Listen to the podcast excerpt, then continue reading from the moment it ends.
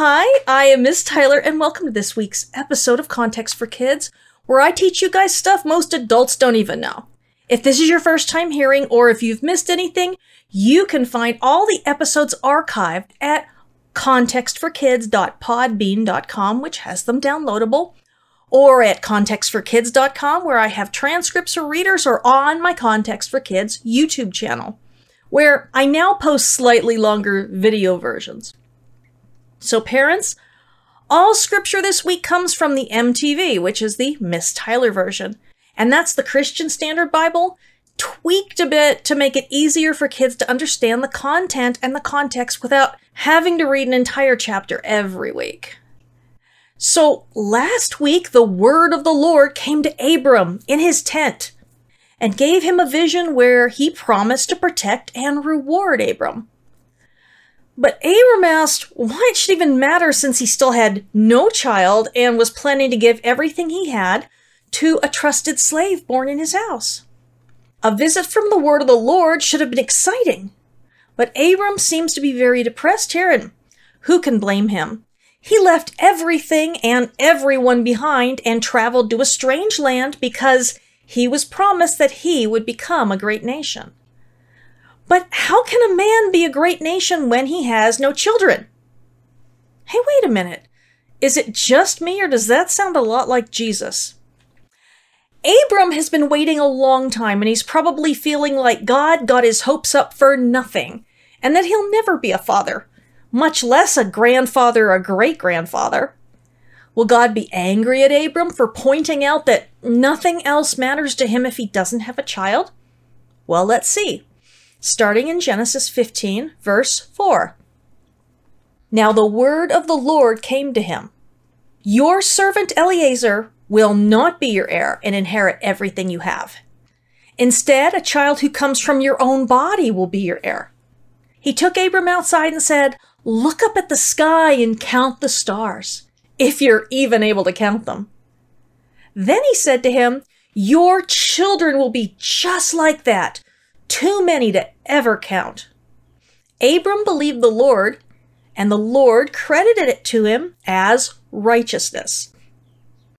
Not only was God not angry with Abram, but he responded to Abram's double complaint with a double promise. No, you don't have a son now, but you will. Yes, you think Eliezer will be your heir, but he won't. God was telling Abram that the present isn't the same thing as the future, and Abram's future was going to be filled with the one thing that he'd always wanted at least one kid. How that child would happen? He had no idea because God didn't tell him that, but he knew that there would be one. He also knew that the child wouldn't be an adopted grown up like Eliezer, but would be his biological baby which at this point would definitely take a miracle. Abram's wife was too old to have a baby, but God didn't actually say anything about Sarai being the one to have a baby, only Abram having a baby. You know, it was quite the mystery. Would Sarai die? Would Abram marry someone else? Abram had always been faithful to Sarai and never divorced her or took another wife, no matter how badly he wanted a child. That tells us a lot of good things about Abram. Yeah, he let Pharaoh take her when he was scared, but otherwise, he was much better to her than most men would have been in those days. People believed that a woman who couldn't have babies was cursed by God. They didn't understand how many things can go wrong in a woman's body to keep her from having a baby. Now, they believed that a woman was like a cornfield on a farm and that there was either good soil or bad soil. They believed that a baby seed was planted in the soil. No, I mean, really, they, you know, they thought that a baby started out as a teeny tiny seed sized baby that was, you know, already just a total baby, but it just got bigger and bigger. Anyway, so they think that this baby seed was, you know, planted in the soil in the mom, and if it grew into a full size baby, it was because the mom was awesome. And if it died, it was because she was cursed. Babies were just like crops in the field as far as they were concerned. Now, we know that isn't true, but when the Bible was written, that is totally what everybody believed. That's why in the Bible, it talks about the seed of the man and the seed of Abram and the seed of this or that person. They weren't being fancy or poetic. That's what they believed. And God used that belief to help them understand what he was going to do, but also to keep it kind of a mystery. That's why in Genesis 3, when God talked about the seed of the woman, it was so confusing because they didn't think women had seeds.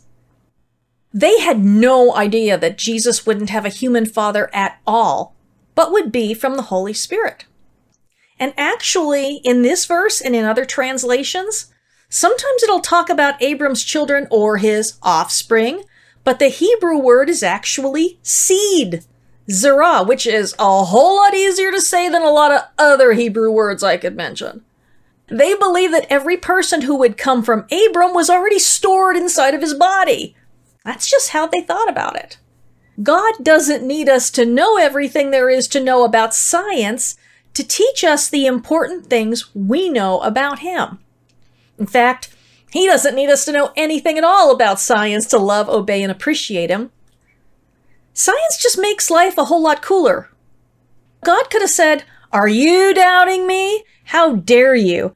I'm going to find someone else to replace you and he can start a nation. I'm going to lightning bolt your butt. Say your prayers, dude, but I won't be listening. That's what a lot of people think about God, but God really does understand when we're discouraged.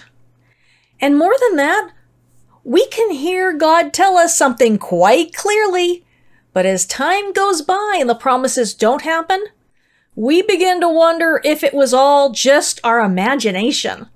Like Joseph's dreams about ruling over everyone after becoming a slave and then being put into prison for something he didn't do. He must have been thinking that those dreams were just from eating bad burritos or something, which in his case would be stale lentils, bad mutton, and moldy unleavened bread. I think those thoughts went through Abram's mind too, because he isn't really that much different from Joseph or the rest of us. And so God comes to Abram when Abram's feeling discouraged and depressed and probably lonely without a child. And when God promises him everything he already has, who can blame him for not even caring anymore? Abram wasn't mean to God or disrespectful. He was talking to God like a friend. And God even calls Abram his friend in Isaiah 41 8. Abram could say things like that to God because they had been walking out an adventure together for quite a while at this point. Sometimes when the Bible people talk back to God, they get rebuked, which is like, hey, shape up, instead of rewarded. And I suppose it has a lot to do with how and why they did it. God is very compassionate, and he knew Abram's heart and how sad Abram was after about 80 years and he still had no child. Honestly, I can tell you that nothing in my life ever made me sadder than not being able to have a baby. Sad like all day, every day, and especially at night. Just because Abram's a man doesn't mean he wasn't hurting just as badly as I was. And Sarai, too. Men and women and boys and girls all get sad and depressed. Some people just hide it on the inside, but we can't hide it from God. And Abram wasn't even trying. Abram was honest with God, which is what friends do. Besides, that lying to God is like pointless. He doesn't ask any questions that he doesn't already know the answer to. I don't know why Cain thought he could outsmart God. And this must have all happened in Abram's tent because then we see that the word of the Lord took Abram outside. Remember how I said two weeks ago that the way the Bible talks about the word of the Lord is really kind of strange? Sometimes the Bible makes it clear that the word of God is just words. And then sometimes it sounds like the word of the Lord is actually a someone and not a something. Well, this is one of those times because if I tell you to come outside and you do, you can't say that the word of Miss Tyler took you outside. No.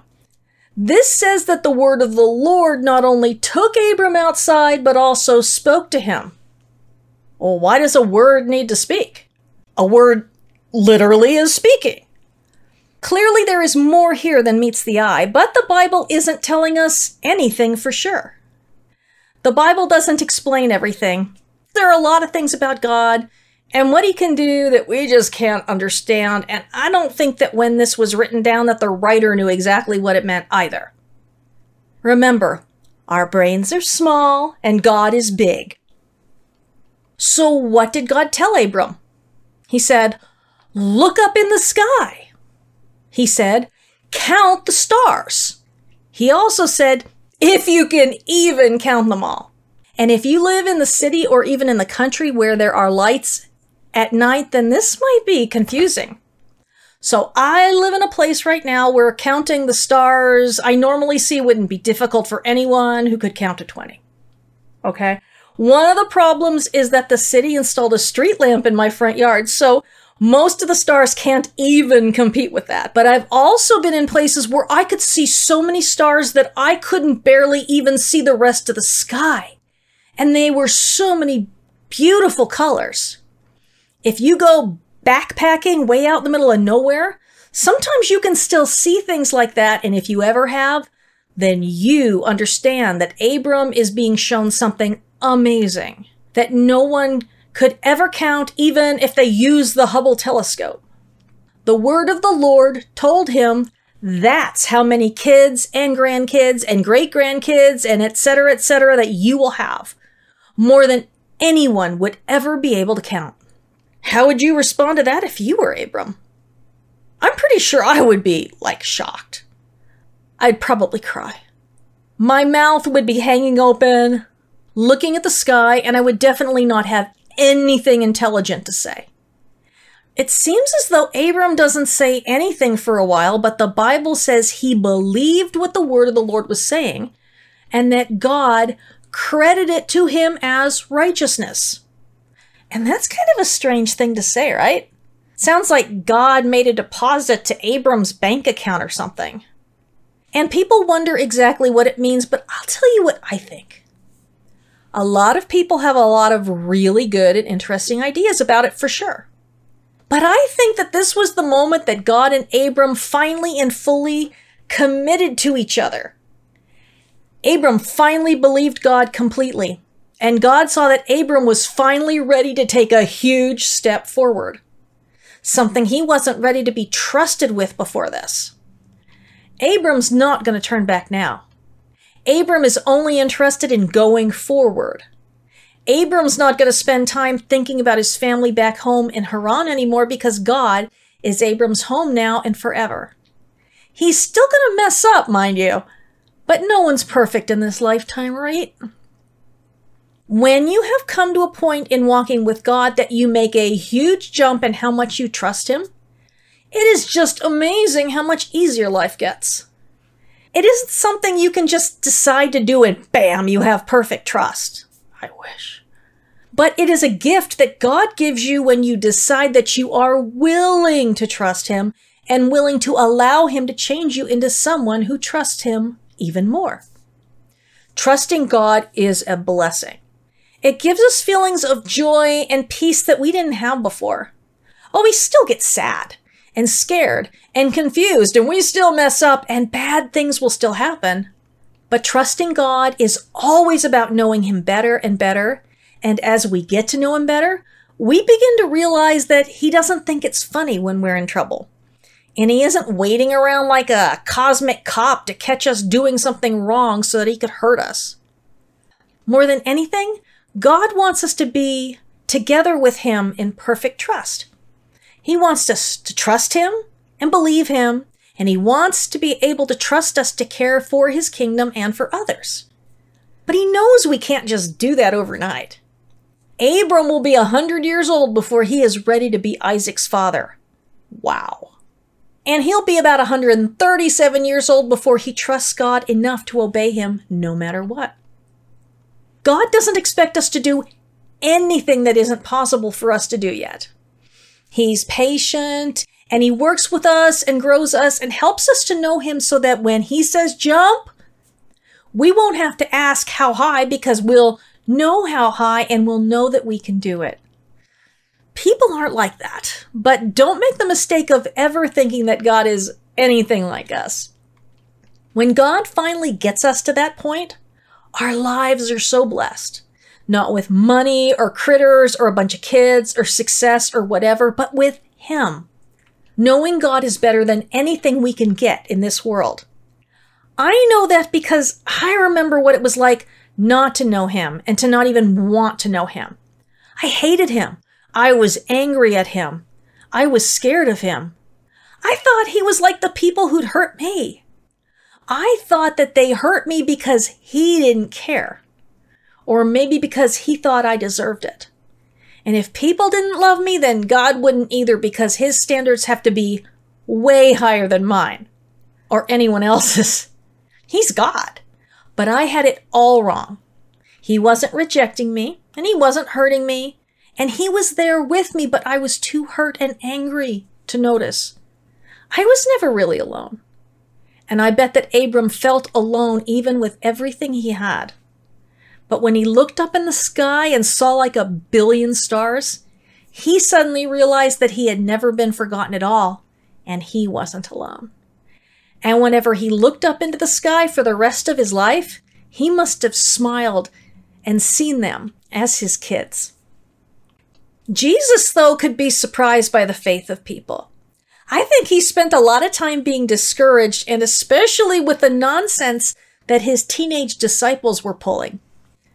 Peter was probably the only grown up, but he might have been no older than 20. Oh, maybe Matthew. No one really knows, but since Peter was married, he had to be at least 18. And even though they saw miracle after miracle, sometimes they had the least faith and trust of anyone that Jesus dealt with. Let's talk about some people who made Jesus happy and surprised him by how much faith they had in him, how much they trusted him. So there was a soldier, a very high ranking Roman soldier called a centurion.